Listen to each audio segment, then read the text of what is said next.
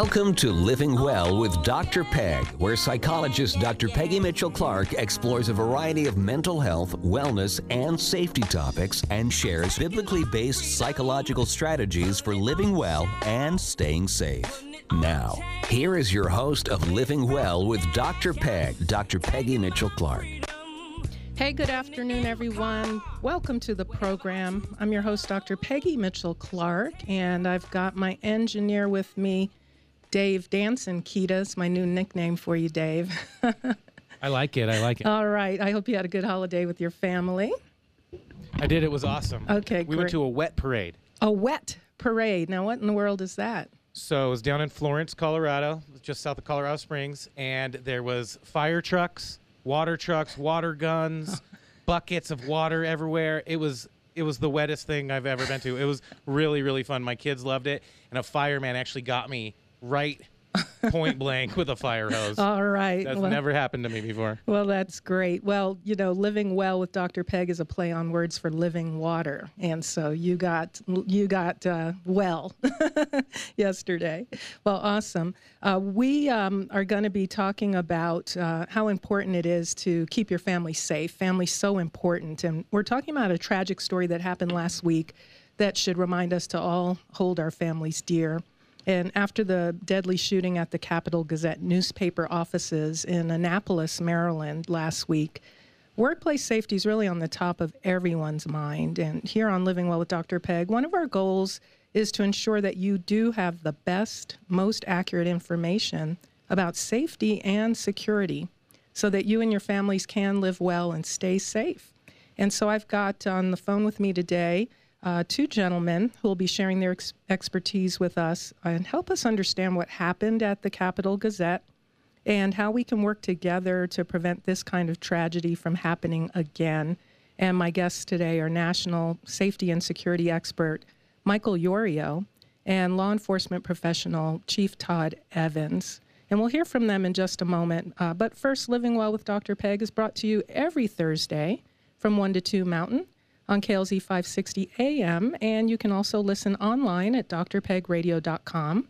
And we couldn't do what we do without our sponsor, SSI Guardian, who set the new standard in advanced safety education training and has the only evidence based program of its kind with an accredited CEU. And everyone needs evidence based practices and existing solutions that are proven to make schools and workplaces safer. And with SSI Guardian, you're getting the right training, the right equipment, and correct action plans. Contact SSI Guardian today at ssiguardian.com and tell them Dr. Peg sent you. Well, last week we had a terrible tragedy at the Capital Gazette newspaper in Annapolis, Maryland, and five people were killed four journalists and one sales assistant. And according to ABC News, uh, the assailant, who's charged with five counts of first degree murder, apparently had a long standing grudge against the local paper after the newspaper wrote a story about him in, in connection with a stalking case in 2012. And he was upset with the story and even created a website where he allegedly expressed his frustration and anger towards the reporter and the newspaper. And he later filed a defamation lawsuit against the paper. Now, the lawsuit was the beginning of what's been described as an ongoing campaign of hatred directed toward the Capital Gazette. And over a period of years, he sued lawyers, judges, and anybody who crossed his path and disagreed with him. And the assailant reportedly continued to rant on his Facebook page to a point that the reporters at the paper were feeling threatened physically.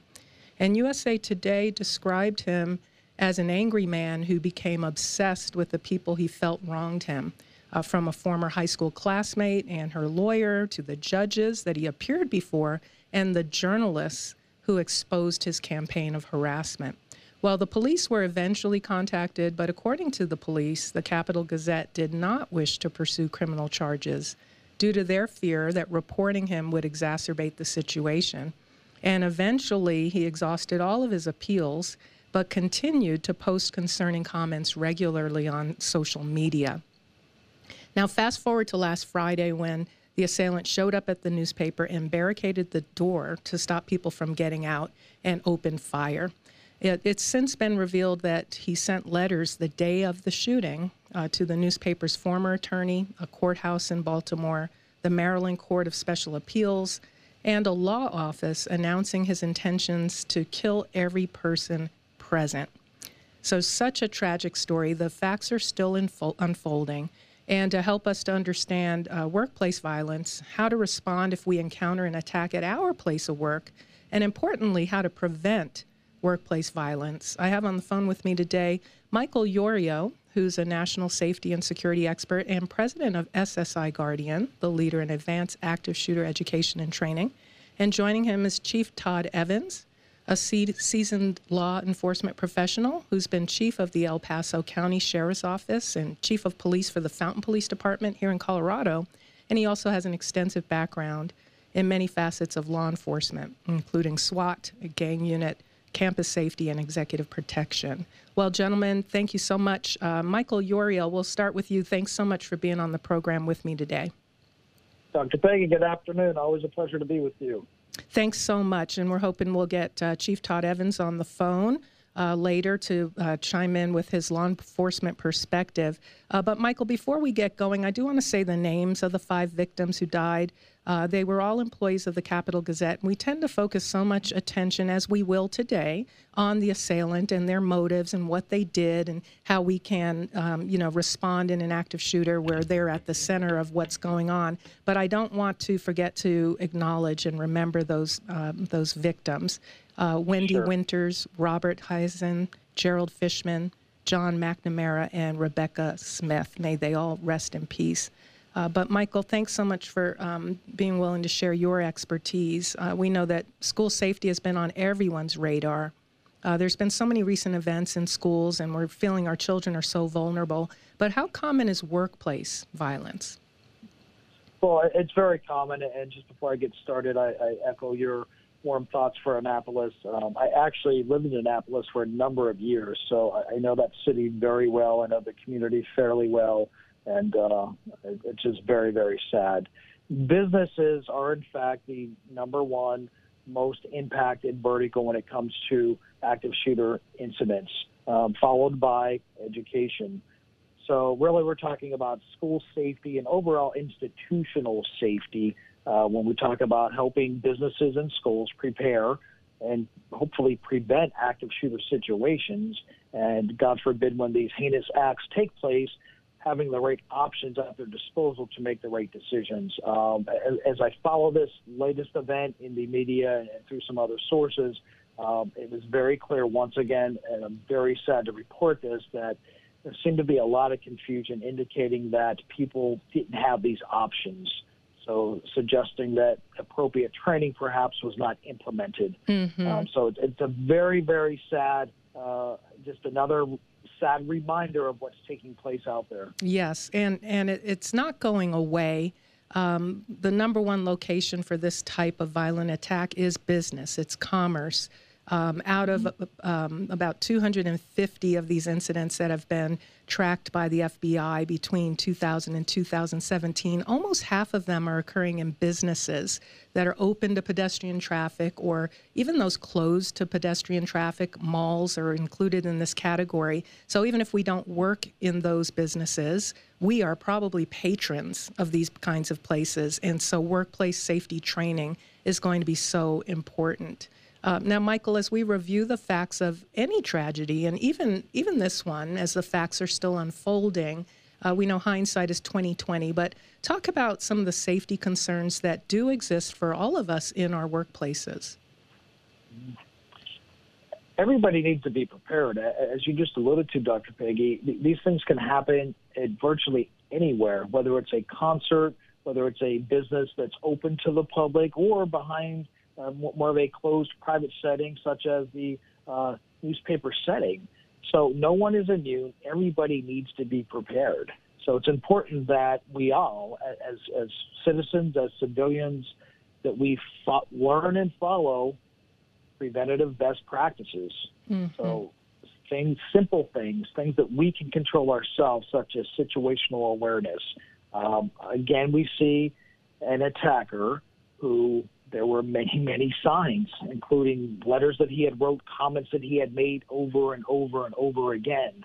Um, so that really starts with the preparation and the preventive mindset. Mm-hmm. And we'll get more in depth uh, into all of that as we go through um, uh, the the hour. I'm speaking with Michael Yorio, who's president of SSI Guardian and a national safety and security expert.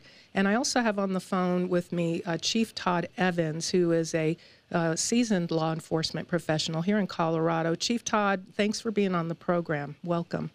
Absolutely. Thank you, Dr. Peggy. It's great to be here with you and Michael. Yeah, thank you so much. You know, Chief, the Secret Service and FBI have reported that personal grievances are very common as motives in workplace violence and grievances related to something going wrong at work or at least they perceive something's gone wrong domestic or some other common um, uh, some other issue are really common um, this assailant had a grievance related to um, a perceived relationship. He had a grievance about how the courts and the newspaper had handled him, and really a perfect storm of motives, so to speak. Um, as Michael had stated earlier, he made so many threats over the years, uh, some veiled, some more direct. How important is it to take these kinds of threats seriously? Uh, the the newspaper made law enforcement aware, but they didn't ultimately want to press charges. They thought it would exacerbate the, the situation. In your experience, how important is it to take it seriously, contact law enforcement, and follow through by pressing whatever relevant charges are applicable?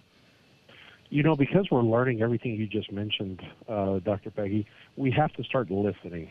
And we, we hear individuals, but then we make the assumption that they are just words and they're not uh, planning on taking action. And the best I've heard it summarized through throughout my career is is a, uh, term that you use, and that's injustice collector. Uh, the first when you and I were out training, and I heard you use use that term, it just hit home for me on all of the cases that I worked through the years that were similar to these, where people had threatened, people had stalked. Uh, domestic violence falls into that. Uh, workplace violence falls into that, which we're talking about today. But I've also had many employees that have worked for me that were injustice collectors. And when you have those individuals, we have to start paying attention. We have to listen to what they're telling us that they might do. And it has kind of been the norm that people say, well, they're just blowing off steam or they're just talking on social media. They wouldn't really do that. And now and now we're finding out more and more that no, that's actually what they're doing. And they're doing more than just talking about it, they're planning it. And then ultimately we find out that occurred. And this didn't just occur in Annapolis, it occurred at Parkland as well. The same type of MO that you're talking about, and we're seeing it more and more. So when people make threats and they talk, we've got to listen. Got to listen. And, and to clarify, injustice collector is that person who, well, whether it's real or perceived, they're take they're not taking responsibility for the things that are happening to them and they're pointing the finger at everyone else blaming everyone else and kind of collecting up all of those real or perceived injustices to justify the actions that they're planning or that they may even threaten. Um, Michael uh, Yorio, uh, who is president of SSI Guardian, I want to bring you in uh, back into the conversation. Uh, some of these threats were made on social media. Can you talk about uh, cyber threats, uh, the things that he posted online? And we know that so many incidents have been thwarted when people see the social media posts, they see these veiled threats or even direct threats, and they actually do report it. Um, but talk about um, cyber threats and how we should interpret those, what she, we should do when we see things posted online. Many of the threats received today are, in fact, uh, do have a cyber nature to them because this is the digital age that we live in. And whether it's social media, uh, whether it's, it's an email, text, what have you. So, various when it comes to identifying threats made via, via let's call it cyber apparatus. Um, they are more and more frequent. Um, and, and, one could argue, I, I, don't have hard data to back this up, but I'm pretty confident in saying this, that I believe the majority of, of threats, and when we talk about bullying, cyberbullying, have now surpassed the traditional uh, threats and bullying as we all thought about growing up perhaps in school. So it's a new threat, if you will. I'm not meaning brand new today, but it's one that keeps growing and evolving, and quite frankly, challenging because not everybody's really uh, got a grasp of how do we combat this. Um, now, to your point, many incidents have in fact been thwarted and stopped by people taking action. So, to the chief's point, it's not just somebody having a bad day. We need to kind of get out of that mindset. We don't want to panic and alarm and make people paranoid, but there's a definitive line. You know, what is somebody being humorous? What is somebody having a bad day? To something that is, whoa, this is really concerning, and people need to have the uh, fortitude and courage to step up, report these things to whether it's a supervisor, a teacher, a parent, law enforcement in this case, and don't be afraid to do that.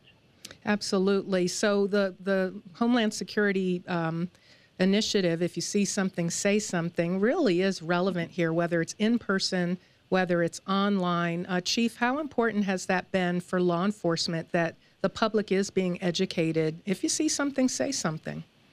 Very important. You know, here in Colorado, we started different processes uh, after Columbine occurred, um, where individuals have the ability to call in anonymously and just give that type of information. But every year we've seen those numbers increase, and it has thwarted multiple, um, many, many incidents that could have occurred because people are actually calling in and utilizing um, the different processes to to get the information out there. And and this is something that we all we need to look at from a legislative perspective as well, because law enforcement is very, very their hands are very hand uh, they're they're handcuffed because they don't have a lot of ability to move forward just based off of something someone might say on social media. But we're seeing such a uh, trend and these things, people saying them and then doing them. We need to give our law enforcement, um, our mental health uh, professionals more ability to bring individuals in and give them the help they need rather than making an assumption that just because they said it, they may not do that. Right, and it's really um, trying to balance their rights and freedom of speech with the with the uh, desire to keep the public safe. And right. uh, being able to differentiate between the two. Well, I'm speaking with safety and security Agreed. expert and president of SSI Guardian, Michael Yorio, and he's joined by Chief Todd Evans. I've got them both on the telephone. Chief Todd Evans is a, a law enforcement professional with a variety of um, experience, and we're going to take a break. But when we come back, we are taking your calls today. If you want to tell us what your workplace is doing to keep you safe, or if you have a question for Michael Yorio or Chief Todd Evans about proper lockdown procedures, for example, you can give us a call today at 303 477 5600. And when we come back, should we be thinking about workplace safety in the same way as school safety? Is hardening our workplaces an option? Michael Yorio and Chief Todd give us uh, their thoughts when we return. Stay with us.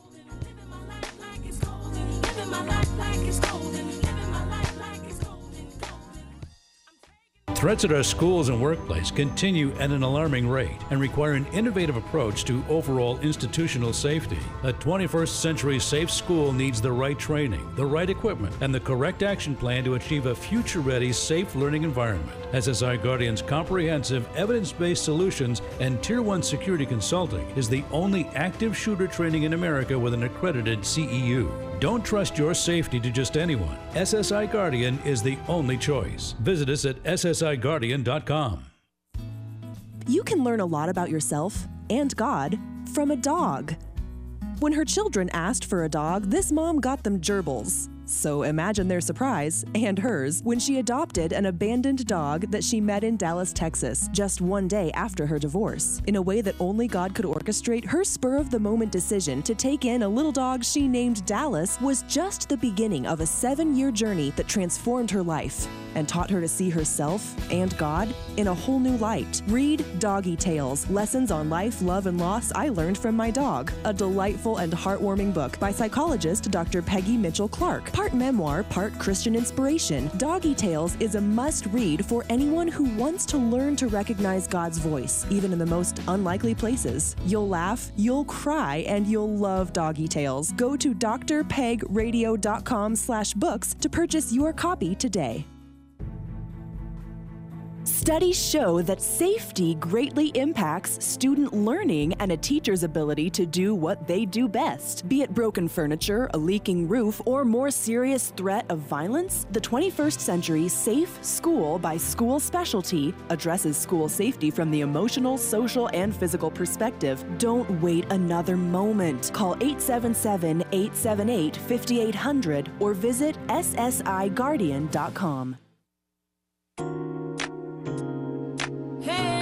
Welcome back, everyone. This is Living Well with Dr. Peg, and I'm your host, Dr. Peggy Mitchell Clark. You know, we're in the second half of the year, and have you accomplished the goals that you had in mind for this year?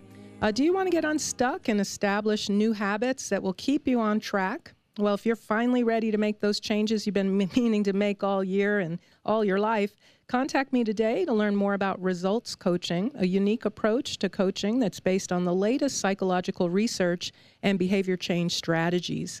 All coaching is done by phone, which makes it easy and efficient to experience the lasting change that you desire. Schedule a complimentary appointment to learn more at drpegradio.com slash coaching.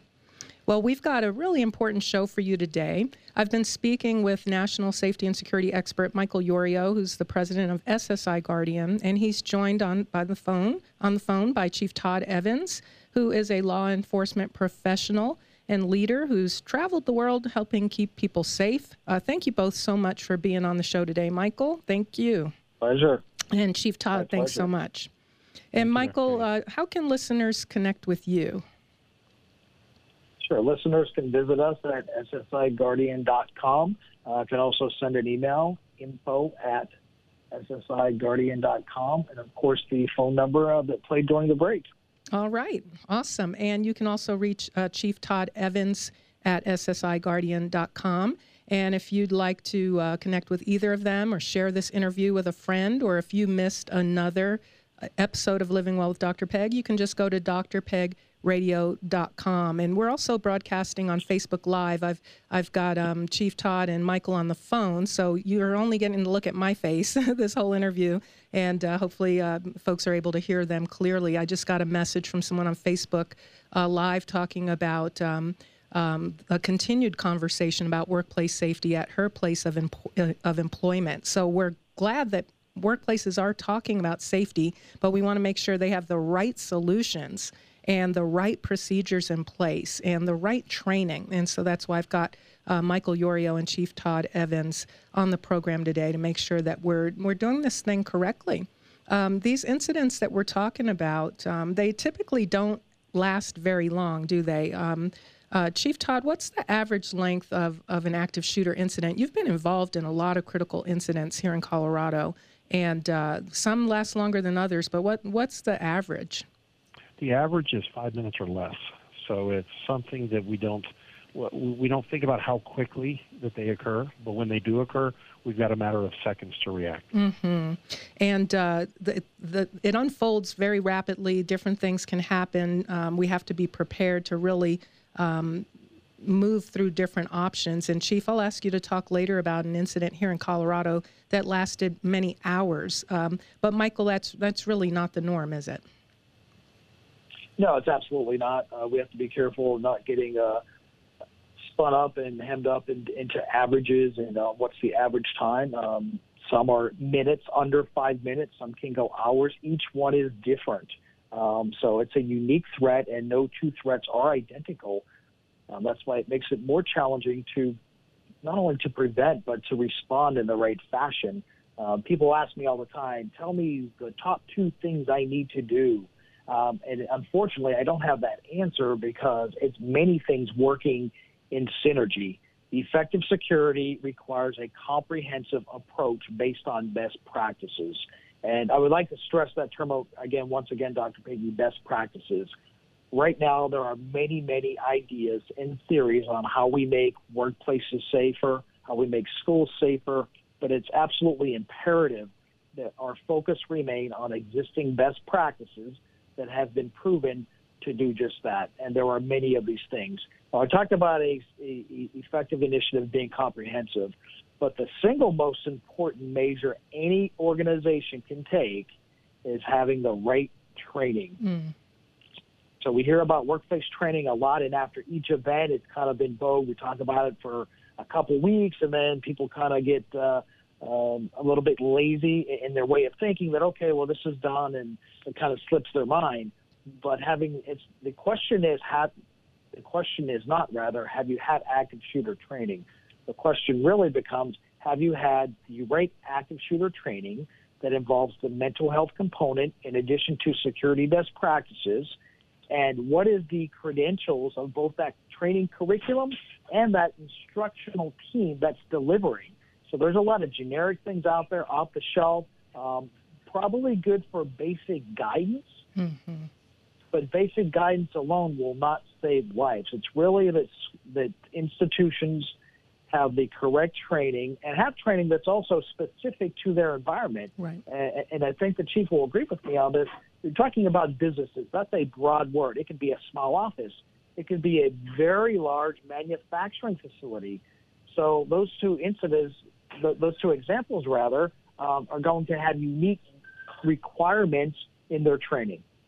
Absolutely. And we talked earlier about um, where the average uh, in a um, active shooter incident is five minutes or less, but certainly it could go on for hours. We don't want to get caught up in kind of um, creating this, you know, prototypical event because they're all different. Mm-hmm. But that short mm-hmm. dura- duration really highlights the facts, fact that all employees really are immediate responders and do need to be trained because we can't sit back and just wait for law enforcement to rescue us we need to be trained, as you're saying, Michael, um, based on the environment that we're in and the, the, the role that we play and, and, who's coming in and out and what, what the lay of the land is. Um, so, Chief Todd, um, talk a little bit about um, uh, situational awareness. Michael mentioned that, mentioned that earlier, and what's called mental imaging, something that I know you talk a lot about in, in the training is um, when we are aware of what are our unique um, what's our unique environment in our workplace uh, and being aware of that and kind of mental imaging. Talk about how important that is. It's truly the ability to be able to take any negative uh, that you think you may have in your environment and flip that and turn it into a positive. What do you mean? There's a lot of folks that uh, they think if I'm not in a, an enclosed office with a, a door that's able to be locked, then I'm in a bad situation where if you take the concept that you just spoke about and someone's mental image their way through it, and as soon as a critical incident may occur, they're the ones in the building that are immediately reacting. Mm. And they're moving, and they're moving away from the threat. Well, there's a lot of times I would rather be in that situation where I have multiple options than stuck in an office uh, that has a door that may or may not lock at night. Mm-hmm. So it's really just getting to the mindset where you don't look at something and say, you know what, I'm overwhelmed because of the position I'm in. It's how do I turn any negative into a positive? And the only way you do that is to mental image these scenarios through your mind. And anytime you have something that comes up like an An- Annapolis, you gather the information that you have and say, okay, if this occurred in my workplace, like Michael explained, they can be very different what would I do and how quickly would I be able to do it? And it's taking those negatives and turning them into positive. Mm-hmm. And so even if your manager at work doesn't take the initiative to um, put a plan in place, get the right training in place, it sounds like you're suggesting any one of us can – pull the facts of the most recent incident just like I did. I just kind of went online and kind of saw what was out there and available for us to know about what happened in Annapolis. But you're saying we could each, uh, in our individual cubicles or at our desk in our office, say, what would I do in my situation if something similar happened and, and mental image our way through through those options? 100%. And we constantly get that feedback after our trainings of how appreciative people are at just expanding their mindset. So now they know they truly have the tools to be able to do that, and they don't need somebody standing next to them telling them what to do. Take an incident like we had in northern Denver uh, last year at the Walmart. Mm-hmm. What happened there? And if I'm with my family in a Walmart and the same thing occurs, what are we going to do immediately? Wow. And Michael Yorio, you've mentioned several times about a comprehensive um, program that's based on best practices, and it's not about just having any kind of training, it's having the right training. Uh, talk about um, it's not just planning, but it really is preparation. Uh, what what things should be included in in the training to make sure that it's best practices? What what kind of topics?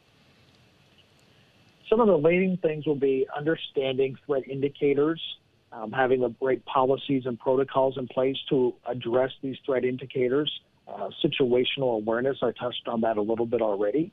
Um, to the chief's point, mental imaging, but mental imaging after you have been trained on the best practices.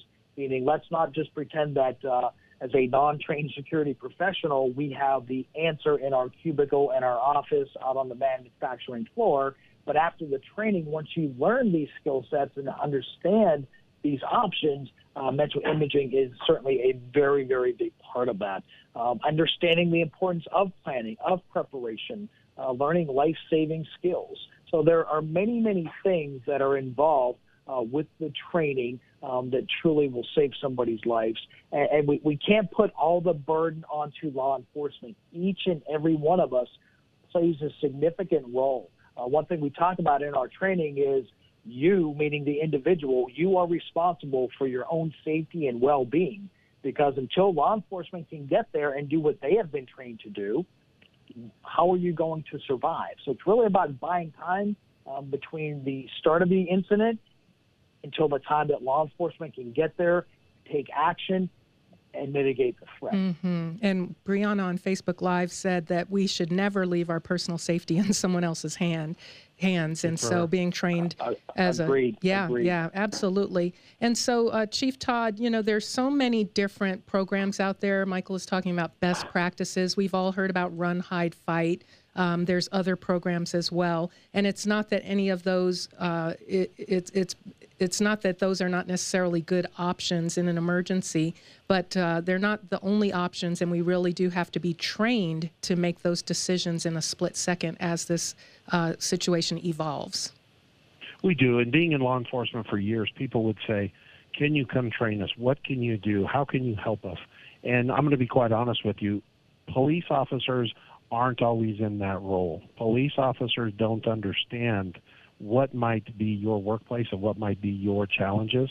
So it's important that you go out and you seek out a training that's willing to design that training for what your needs are.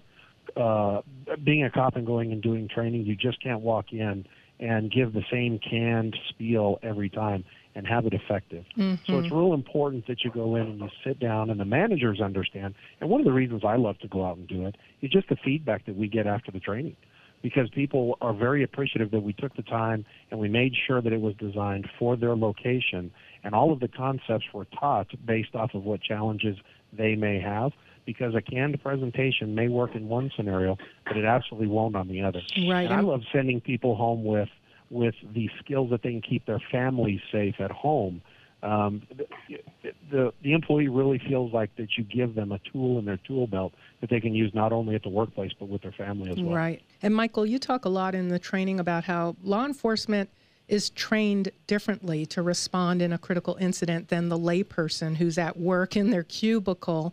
Um, it's, Talk about the, some of those differences, but that it is still important to partner and collaborate with your local inf- law enforcement. But their training really is not appropriate for the layperson. very di- di- different types of training. Law enforcement is trained by and large to be reactionary. They are trained to arrive on the scene and take out the threat. Whereas a civilian, your training needs to be focused on preparation, prevention. So we hear one hide, and keep in mind that they're two different. A law enforcement professional is trained to be in these crisis situations, to be in the face of danger, whereas most civilians are not. So it's the psychological training as well, not just the tactical training um, that our law enforcement and our first responders go through. Uh, very important. So when we hear run, hide, fight, one of the biggest misnomers out there, run, hide, fight is good basic guidance. Uh, but I really don't consider it training because there, there's there's too much room for misinterpretation. Um, there are many out there that believe, okay, well, we're just going to fight the bad guy with a gun. I can promise you, anybody coming in to do harm, uh, they're not going to allow you the opportunity to fight them and take their weapon. Now, as an adult, and that's an adult decision. If you're face to face with a gunman, your instincts will kick in, and you will do what you feel you need to do in order to survive. Um, but in, in most cases, it, it's unrealistic to believe. There's an old saying: you don't take a knife to a gunfight. Uh, we are certainly not going to take less than a knife uh, to a gunfight. Um, so we're not asking people to be sheep. We're not asking people or advising people uh, not to take action. But it's about being realistic and what your options are. And in the tactical world, even um, taking an aggressive stance is not always your best option. Uh, and, and both Chief and I have worked protective security, and I can tell you uh, a lot of times it, it's working with your mind instead of a weapon. Well, and so you raise a good point. Is um, when you talk about planning and preparation, um, Chief mentioned mental imaging. Uh, but mm-hmm. this kind of preparation does require practice. Uh, we talk a lot about drills at school and how fire mm-hmm. drills, in particular, have saved lives. Uh, but how should we practice at work? So, so we want to kind of get ourselves mentally prepared uh, to either evacuate or to hide out, take cover, mm-hmm. or take action if necessary. But how do you actually practice those kinds of things in the workplace? Would it be similar to like a fire drill if you're doing an evacuation or a lockdown? Yeah, outstanding question. So, different forms of practice, and you're absolutely correct. You need to practice these things. You can receive the best training in the world, but if you don't practice it, um, it's not going to be there for you when you need it the most. So, things individuals can do on a daily basis is what the chief suggested. Mental imaging. Once you have received the proper training and once you understand the appropriate options that are at your disposal, mental image that yourself. So, every day you're doing this self training. So, in the event you need to rely on this training, it becomes second nature to you. You don't have to think, you don't have to hesitate to do it. Um, practicing, they're called active shooter exercises. Those are good for organizations to do. Doesn't need to be done in a very traumatic Hollywood type setting where we're using smoke bombs and fake props and all of these things, but more so on the um, functional side. So we understand our evacuation routes. We understand if we need to lock down, where is that safe room? How does that locking device work, etc. Understanding the best practices one thing that's very important that most folks don't think about in a lockdown situation, one of the most important things, obviously you want to lock the door and take cover and all that stuff, is silencing that cell phone. I think the chief will get to this a little bit later when he talks about Planned Parenthood, but that is not an intuitive action to silence your cell phone in a crisis situation. So unless you have been trained to do that and unless you practice that and mental image that action, chances are you won't do it. Right. And the importance of that is in a crisis situation, we're texting, we're calling loved ones, law enforcement, etc. What's going on? We're trying to get updates. You may be totally out of sight of the shooter, but if he hears your cell phone go off via a text, he's going to know where you're at. Right, and we we forget to turn our cell phones off when we're in the middle of church, and I've had guests who forget to turn their phone off when they're guests on the radio show. So in a crisis situation, that might be something that'd be helpful to actually practice silencing your cell phone, turning out the lights, Absolutely. locking the door, and again, that practice is going to be helpful. I'm speaking with um, President of SSI Guardian, Michael Yorio and Chief Todd Evans. And if you'd like to ask a question about workplace safety or tell us what your employer is doing to keep you safe at work, you can call us at 303 477 5600. We're taking your calls after these messages. We're going to take a break, and when we return, more from Michael Yorio and Chief Todd Evans with SSI Guardian. Stay with us.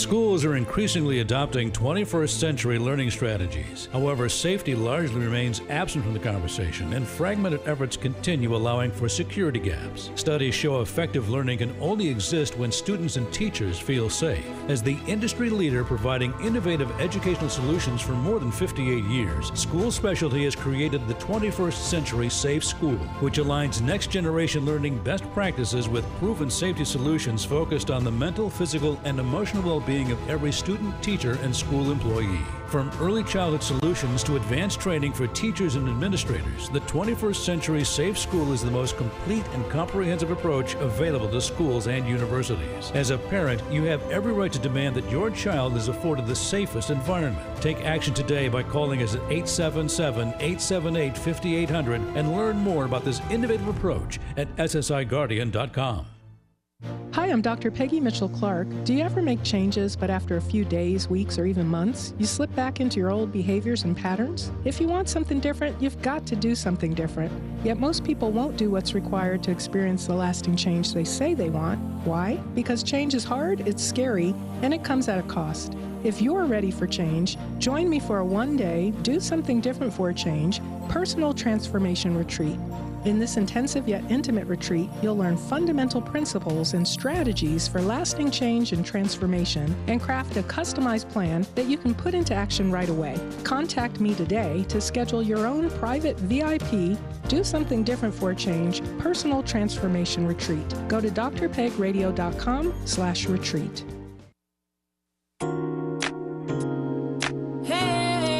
Okay, welcome back, everybody. I'm your host, Dr. Peggy Mitchell Clark, and this is Living Well with Dr. Peg. And my guests today are National Safety and Security expert Michael Yorio and law enforcement professional Chief Todd Evans. And you can connect with both of them at ssiguardian.com. And I'll also have a link to them on my website at drpegradio.com. And we're taking your calls today. If you've experienced workplace violence or you'd like to ask my guests a question about how to stay safe at work, you can call us at 303 477 5600. And um, as uh, Chief Todd said earlier, and this is what I love about uh, this kind of information, is it's not only valuable at work, but you can share it with your family and help to keep your family safe. Uh, so that's awesome. Michael Yorio, thanks so much for being with me today by phone. Absolutely. And Chief Todd Evans, thanks again so much as well. Pleasure. My well, pleasure. Chief Todd, let's talk about uh, another workplace shooting that you responded to here in Colorado. Um, Planned Parenthood uh, in Colorado Springs. Uh, this is an example of a workplace shooting that did last longer than the average of five minutes. Uh, but what what's also unique and instructive about uh, Planned Parenthood is the fact that there were very few people killed. In fact, um, one person who was a law enforcement person responding to the incident, uh, but no employees or clients of Planned Parenthood were killed that day, and that is quite remarkable. Our our prayers go out to. Uh, the officer who did lose his life. Uh, it is remarkable that they all survived, and they survived because they had thought this through and practiced and planned. Well, that's correct. And, and just to make sure, uh, there were two individuals that were en route uh, that were tragically murdered um, before they had gotten inside the Planned Parenthood, mm. along with the officer themselves. But you're absolutely correct. Everyone that was inside, all of the employees made it out.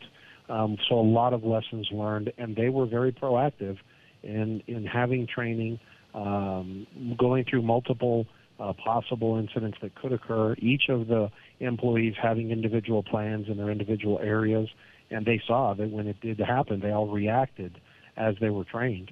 And Michael mentioned turning the phones off. That was something that we got from the individual uh, that was going into the Planned Parenthood that he was listening for were those phones.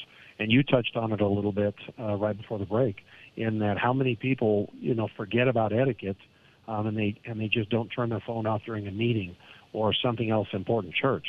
But let's remember, even though they go, well, that's not like a critical incident. In the critical incident, what's going to overtake you is your adrenaline dump. And a lot of the things that you're going to assume that you will be thinking of in the middle of a critical incident, you absolutely will not. That's been shown through research. It's uh, it's something that will physically happen to you. So if you haven't trained and practiced, as you've mentioned, you won't react that way. And thank goodness at the Planned Parenthood, here in Colorado Springs, they had been very, very proactive with that, and it absolutely saved people's lives on that day. Mm-hmm. And a common uh, saying that you'll hear with this kind of work is we we won't rise to the occasion like we think we will, but we will return to our level of training.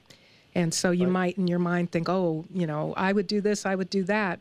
But if you haven't practiced it, you haven't mental imaged it, you haven't planned it through, you're just going to sink to uh, that level of lack of training, really.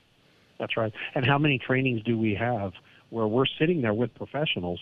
We do this for cops, we do this for administrators who who think they have thought through all those things. How many times do they mention during the training? I never thought of that. Mm-hmm. I never thought of that. Um, and that's one of those things that we can all continue to learn. And when we travel overseas, uh, Michael mentioned it earlier that we both have traveled overseas where we had to use our minds rather than depend on a weapon. Because overseas, a lot of the people we did executive protection for, I'll ask people, what guns do you think we had when we were protecting this individual? And they'd say, well, I'll bet you had a handgun. I'll bet you had one down here. You had one there. And the answer is actually we didn't have any. Hmm. Either the client didn't want us to take weapons or the country where we were in wouldn't allow us to bring weapons in. Wow. So the only thing we had to depend on was our minds and being proactive. Wow. Wow, that's amazing. I actually didn't realize that, and I know um, both of you have traveled and protected really important people and uh, didn't realize you didn't have weapons uh, in some of those situations.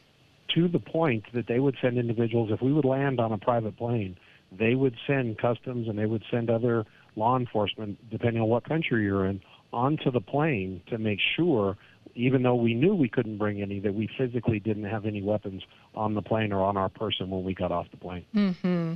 And Will, i am going to be asking you uh, in more detail about this, Michael, in a moment. Um, but it does mm-hmm. bring up the question of um, armed guards and armed employees on the work site because we're hearing that debate with schools. So I'm going to get your opinion on that in a moment for workplaces. But I want to talk a little bit more about Planned Parenthood before we move on. And so, um, uh, Chief Todd, we were talking about the simple act of turning off a cell phone, but what, what role did that play in the Black Friday Planned Parenthood shooting? Uh, that, uh, that they had their cell phones turned off was so significant. Why? Approximately half made it out during the immediate uh, beginning of this. He started firing as he was in the parking lot moving his way in. And as they did that, they reacted as they were trained and the ones that were in the back half of the building or the north end of the building, they worked their ways out to the exits that they had trained before and planned. There was many others that were at the front of the building that didn't make it out. Several of them hid in pre-planned locations because he had cut off their access of being able to get out. Um, others were trapped in there. They only had a couple of doors that locked in that entire building, even though there was a bunch of exam rooms, and that was in the restrooms. And inside those restrooms, there were multiple people inside, as well as people hiding in drawers and other things within just regular workplace areas.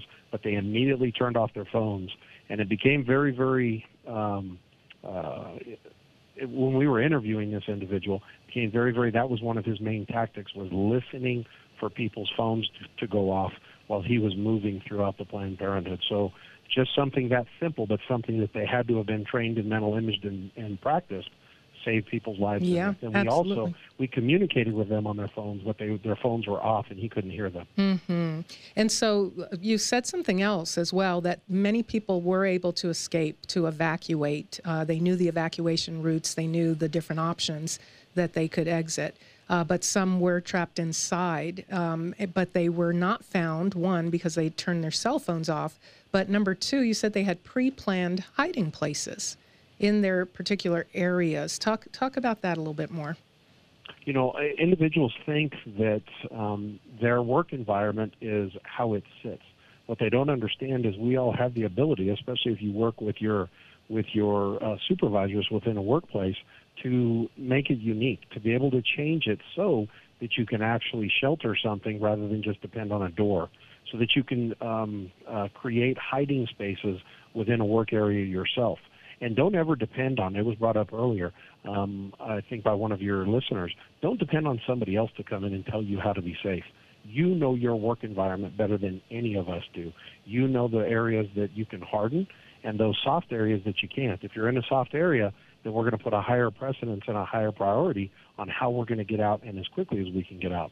Remember, every window can be used to enter your location, but it's also to your advantage. You can use it to exit your location. So those are just some very quick ideas. Mm-hmm. And so, um, uh, Michael, let's talk about Michael Yorio. Let's talk about hardening of work sites and metal detectors. This is a topic you've talked about before on my show, as it pertains to schools and teachers and school children. Um, talk about some of the concerns, the issues, the benefits, the, the cons of hardening our work sites and placing metal detectors and having armed guards or even employees with um, with uh, firearms on site? Sure. Well, no two facilities are identical, be it a schoolhouse or be it a uh, corporate environment. So everybody, every entity is going to have different needs. Um, when we talk about hardening facilities, um, that is a best practice. Hardening that facility that meets your specific most pressing needs. So, for an example, making sure you have a proper lockdown device, which isn't a inexpensive latch lock that is easily breached, but having a deadbolt locking me- mechanism that has been specifically designed to meet fire code ADA compliant code, specifically following Department of Homeland Security recommendations that is quick and easy, such as pressing a red button and you're on instant lockdown. Having ballistic doors in your safe rooms. Now, I'm not suggesting every every door in an office uh, facility should have ballistic doors, but in those designated safe rooms. Uh, when it comes to, and there's a host of other things to do, Dr. Peggy, metal detectors, um, they can certainly help harden a facility. Uh, in schools, it's more challenging um, because of the constant flow of students, teachers, and the whole educational environment. Now, many, many schools are implementing metal detectors, uh, which I do not think metal detectors have any inherent risk to them. Again, they're a best practice, but we have to be careful with any of these things that we do not put a full confidence in while we have metal detectors, while we have uh, a lot while we have a armed SRO that we are completely safe. Uh, no one measure is completely foolproof. As it pertains to arming personnel and arming teachers, we're asked this very, very often. Uh, so I'll start with the schools, if I may. There is mm-hmm. absolutely no evidence that placing weapons into schools make them any safer. We know that it does not prevent active shooters uh, from taking action. If we look at Santa Fe, there were two armed SROs. In Parkland, there was an armed deputy. In Columbine, I believe there were two armed security guards. In Virginia Tech, there was an armed campus police staff. So many, many of the schools that have been hit have had armed personnel. Um, here's an interesting fact. Since Columbine in 1999, only one school shooter has been apprehended or stopped by an armed school resource officer. So they they've either been stopped by when law enforcement arrives, SWAT team gets there, uh, many take their own lives, and some have surrendered. Uh, on the workplace, again, that's a decision that the organization needs to place. Um, I believe that decision comes with a great deal of liability. Um, but if that decision is made, you want to make sure that you are placing the right people, the right professionals with those weapons. So a, a certified professional law enforcement professional, absolutely, that's the best practice. Mm-hmm. But just arming somebody, or hey, we're going to give you 140 hours of training. That sounds like a lot, but to put that into perspective, that's approximately a month. So a one month of somebody's life for weapons training um, doesn't make me feel real comfortable, and it's unrealistic to believe that that person uh, is going to be your protector. Um, the psychological training also needs to be considered. So it, it, it's one thing to fire on the range and shoot at a paper target or some other form of a target, but when you're face to face with another human human being, even with proper training, and the chief can yeah. speak to this, even in law enforcement where where they practice all the time and they're prepared for that situation, you get a panic sets in and in the military as well and you don't know how you're going to yeah. respond so it, it all sounds easy but i promise you that it's not and the real life situations are not reminiscent of what we see in the yeah, movies. Yeah. Chief Todd, uh, do you have any thoughts about what Michael shared? You uh, ran the police academy. You were involved with SWAT, overseeing SWAT teams. Um, it, it's it's not that easy uh, in that crisis situation, as you talked about the adrenaline dump uh, to to respond. And we saw even with one of the school attacks where the SRO evidently um, did not go in, and he was the trained law enforcement professional. It's truly changing culture because we really have been taught, and it's kind of ingrained in our mindset that as soon as we get a hold of 911, help is on the way. And I can't tell you how many actual 911 calls that I've listened to after the fact where people have they've literally said this is my location this is what's going on and within a minute or two they're saying where are they at where are the cops at where are mm. the cops at because it is set into that individual that they will not get there fast enough to really make um, something that will stop that critical incident immediately. You know, Annapolis, in Annapolis, the information we got coming out is they got on scene very quickly, within just a few minutes. But you still saw how many deaths we had and how much injury we had. And that person at that point just decided to stop and crawl under a desk. Mm-hmm. So we have to just stop thinking that police are going, or anyone armed. Uh, we saw the reaction in Parkland that you mentioned of did the individual go in, did they not? You cannot predict. And we've done this training with our military, and their heads shake up and down when we tell and we say you cannot predict in a critical incident how someone, even with a badge and a uniform and a weapon, are going to react. They all shake their heads up and down because they've been in those situations. Mm-hmm. Don't don't put that responsibility on anybody else. Right. You right. have an individual plan. Right. And while we're we're advocating um, that you're the immediate responder, you've got to take responsibility for your safety. We still know, as we've been emphasizing throughout the whole program, that uh, planning and preparation and practice and mental imaging and the right training uh, based on best practices is going to be our best um, line of defense uh, to right. to not only prevent but respond in these incidents. Uh, we That's only have the a, only a, way you'll get there. That's Mhm. the only way you'll get there. we only have a couple minutes left, so I want to talk briefly about um, uh, the immediate aftermath and recovery. And so, while the incidents may be over in a few minutes, um, or even in the extreme, uh, a matter of hours, like we saw with Planned Parenthood, uh, the aftermath and recovery is typically quite long. And so, for workplace violence, it really would be imperative uh, for the management to consider, in addition to the proper training and, and emergency operations plans, um, recovery has got to be part of that plan. How do we keep business going? Uh, how do we provide for the emotional and psychological needs of the survivors uh, who may have been locked in a safe room for hours, you know, in, in some extreme cases, or may have witnessed someone being killed right next to them, or may have even been injured themselves, even though they did survive. Uh, Michael, could you talk a little bit about uh, recovery, and then Chief Todd, uh, I'll give you the final word on that as well. Sure, the recovery phase is extremely important, and it also has to be planned and accounted for. Uh, we're not going to have a quick, effective recovery uh, if we didn't plan for that. Uh, we'll, we will just be guessing and trying to, um, you know, to just a, a lot of guesswork would be involved. So that has to be part of the training too, uh, and the training that we provide certainly covers those critical topics.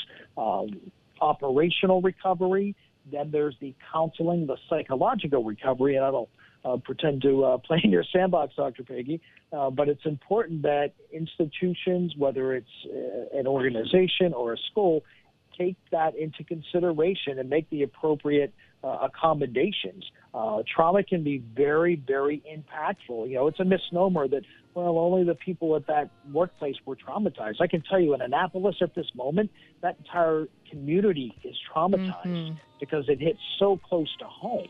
Absolutely. So that's all part of the recovery process. Absolutely. Thank you, Michael Yorio. And Chief Todd we'll give you the last word. You got about 20 seconds. you know, I just want everyone to understand that they all have a part and they all need to understand. When we go out and train, sometimes we hear administration saying, we're going to give this to the line level folks, but we don't need to go to that. Everything you talked about, it will impact administration down to the lowest line level and their families. Take care of each other. yeah, outstanding. Well, Michael Yorio, Chief Todd, thank you both so much for sharing your expertise with us today. Thank you. Chief, Dr. Peggy, be safe. Thank you, Michael. You and too. listeners, thank you for tuning in to Living Well with Dr. Peg. My guests have been Michael Yorio and Chief Todd Evans, and I'm Dr. Peggy Mitchell Clark, reminding you to live well. We hope you've enjoyed this presentation of Living Well with Dr. Peg. For more information or to contact Dr. Peggy Mitchell Clark about her mental health or consulting services, please visit her webpage at drpegradio.com.